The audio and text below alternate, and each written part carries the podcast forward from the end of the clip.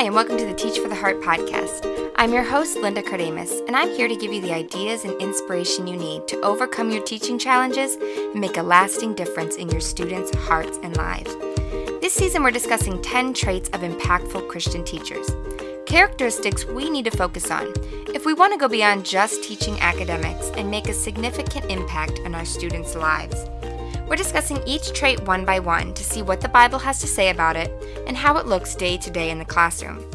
Last week, we discussed seeking wisdom and truth and talked about how the way to know something is true and to have the right viewpoint on a topic is to think biblically about it. We discussed a three-part framework that can help us think through an issue from a biblical perspective. So if you missed that, I hope you'll go back and check that out. This week, we're going to turn to something super practical, and that is trusting God in our day-to-day life. You know, I read so many emails and comments from all of you wonderful teachers, and as I do, I see a lot of fear, I see a lot of stress, and I see a lot of worry from time to time. And it's no wonder. Teaching is pretty stressful, and there's a lot to worry about. But here's the thing. If you're a Christian teacher, your life should look different than it does for non-Christians. And that difference should be a stark contrast and a stark example, something that non-believing students or colleagues will notice, something that they'll want because it's attractive to them.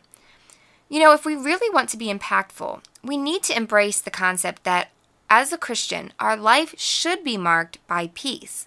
By trusting God in good times as well as bad, by relying on His strength, and by resting in Him instead of yielding to anxiety.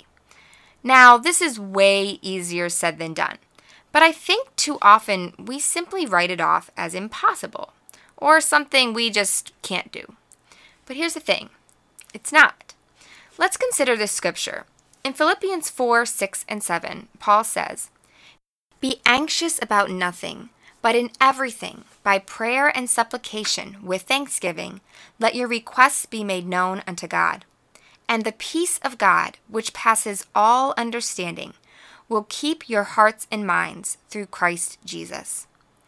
I love that scripture. It just speaks so vividly and pretty much lays it out right there. But let's get into some practical things. If we want to trust God, if we want to have this peace, if we want to let go of stress and worry, what are some things that we need to do? Well, number one, we have to believe that God is worthy of our trust. And I think on the surface, if I were to ask you and say, "Can you trust God?" I think all of us would say, "Yes, of course." But that's just a surface answer because we know it's the right one. But do we really believe that in our hearts? Do we really think that God is worthy of our trust, that He's concerned enough that we can trust Him in our day-to-day life? And here's the thing, He is. If you think back on your life, if you've known Christ for long, you can look back and see His faithfulness. You can see how He's brought you through various situations. And our trust in Him can grow over time. But whether you've been a Christian for a long time or just a little, you have to realize that trust is a choice, and but it has to. We're going to get to that in just a second. But it has to start with that foundation. And if you're struggling with this, I encourage you to go to the scripture and just consider the character of God, who He is, what His power is, how much He loves you. If He loved you enough to send His Son to die, I think He's concerned about your daily life, and the scriptures definitely back that up. So that's the first question that you need to ask yourself. Do I really believe I can trust God? Do I really trust His character? And hopefully when you think about it, you're like, yes, I do. But if you don't, then that's something you really need to search out in the scriptures. All right, so let's assume that we're saying, yes, I do trust God. I do, in my heart, know that He is worthy of my trust. Number two, as I alluded to before, we have to choose to trust Him, even when we don't feel like it. Here's the thing. Most of us do believe that God is worthy of our trust. But the thing is, we just lose sight of that so often. We forget to come back to that central truth, that God is good, I can trust Him. I love that verse in Psalms.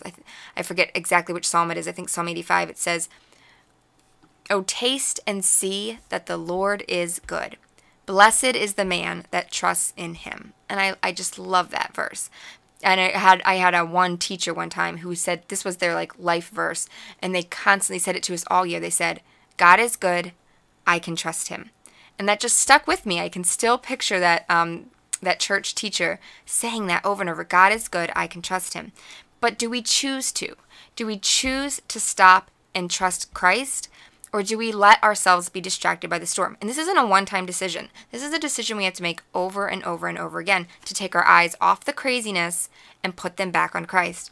You know, I think about that story when Peter walks on the water to Jesus. Do you guys remember this story? I'm sure you do. There's a huge storm about, and Jesus is coming to his disciples. His disciples in a boat. Jesus is literally walking on top of the water. And Peter says, "Lord, if it's you, tell me to come out to you on the water." And Jesus says, "Come." And Peter literally starts walking on water. Can you imagine? And he's doing great. He's watching, he's looking at Jesus, and he's walking on the water. And then suddenly he takes his eyes off Jesus, and he starts looking around at the storm. And immediately he begins to sink. And of course, Christ is right there to help him back up.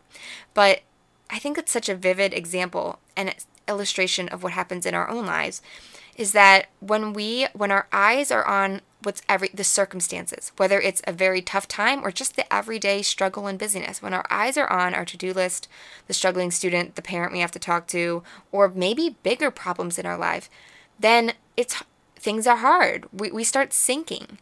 But when we choose, and we have to choose it every single time, every single day, to take our eyes off the storm and put them back on Christ and choose to trust him, then his peace can fill us. So number one, we must believe God is worthy of our trust. Number two, we have to choose to trust God, even when we might not feel like it.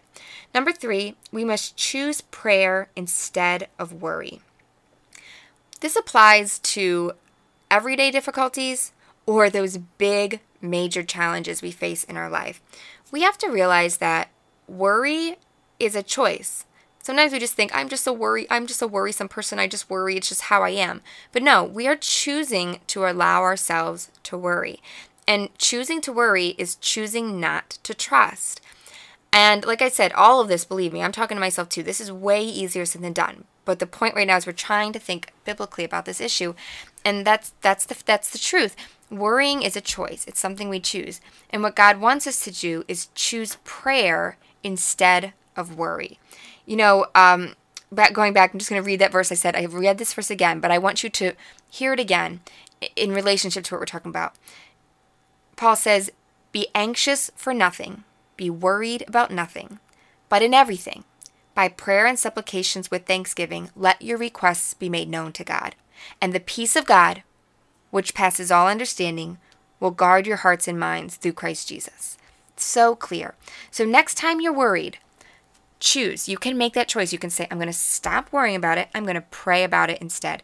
And if you make that a habit, every time I start to worry, I'm going to stop and pray instead. Replace worry. Don't just try to stop worrying. Replace worry with prayer. And I think you'll be amazed at the peace you feel and how your trust in God begins to grow.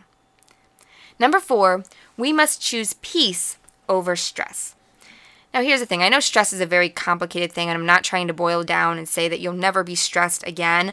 But here's the thing. Oftentimes, we can banish our stress, or at least diminish it tremendously, if we stop and realign our minds and hearts with God's truth.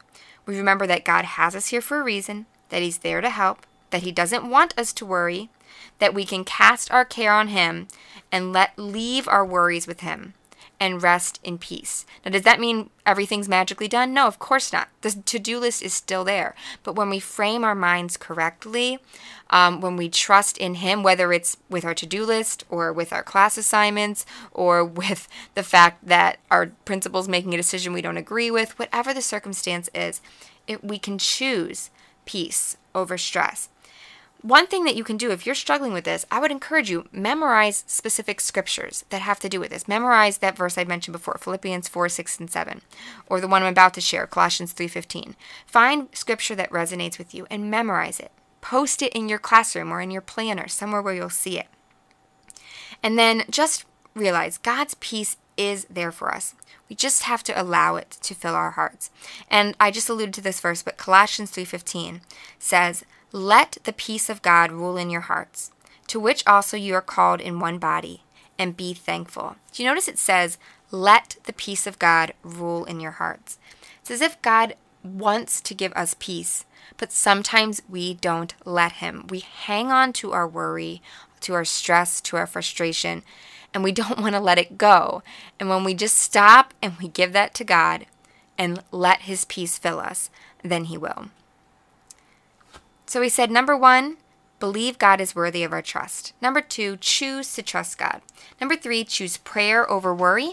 Number four, choose peace instead of stress. And number five, we must choose to be thankful. You notice both of these verses talked about thanksgiving. Philippians said, prayer and supplication with thanksgiving.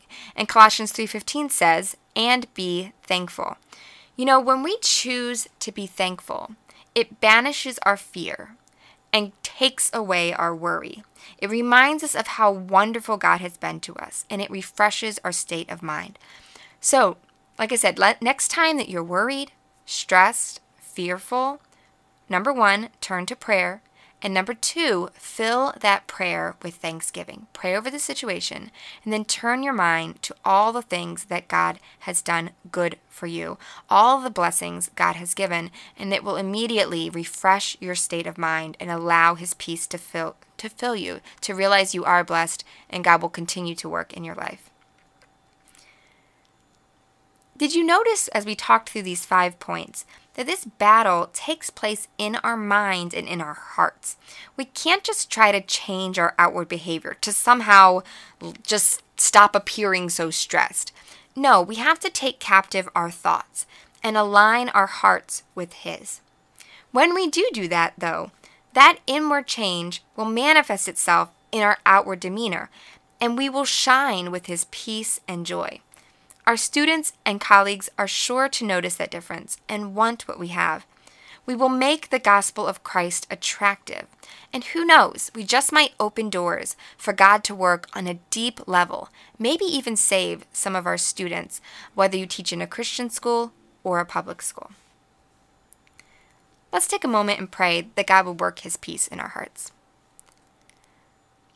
Father, thank You for these teachers. Thank You for this time we have right now to pray to You. And I pray that You will work in their hearts right now. I know many of them are stressed, they're worried, they're fearful, and the world would say they have good reason to be. But we know that in You, we don't. In You, You have peace. You want to give us Your peace, and You don't want us to be afraid. You want us to trust in You. And no matter what's happening around us, I pray that You will give the teachers Your peace, fill them with it, take away their worry, and help them learn to trust You. And help me as well, Lord, to just trust You in each situation and to not give in to worry or to fear. In Jesus' name we pray. Amen. I hope you've been enjoying this series as we've been talking about the 10 traits of impactful Christian teachers, and I hope you'll join us next week as we look at the final trait. We're going to be talking about the fruit of the Spirit and how God can do that work in our hearts and how attractive we can make the gospel to those around us by that. If you've been enjoying this season, you can do us a great favor by leaving a review on iTunes or Stitcher. This will help the podcast rank better and make it easier for other people to find.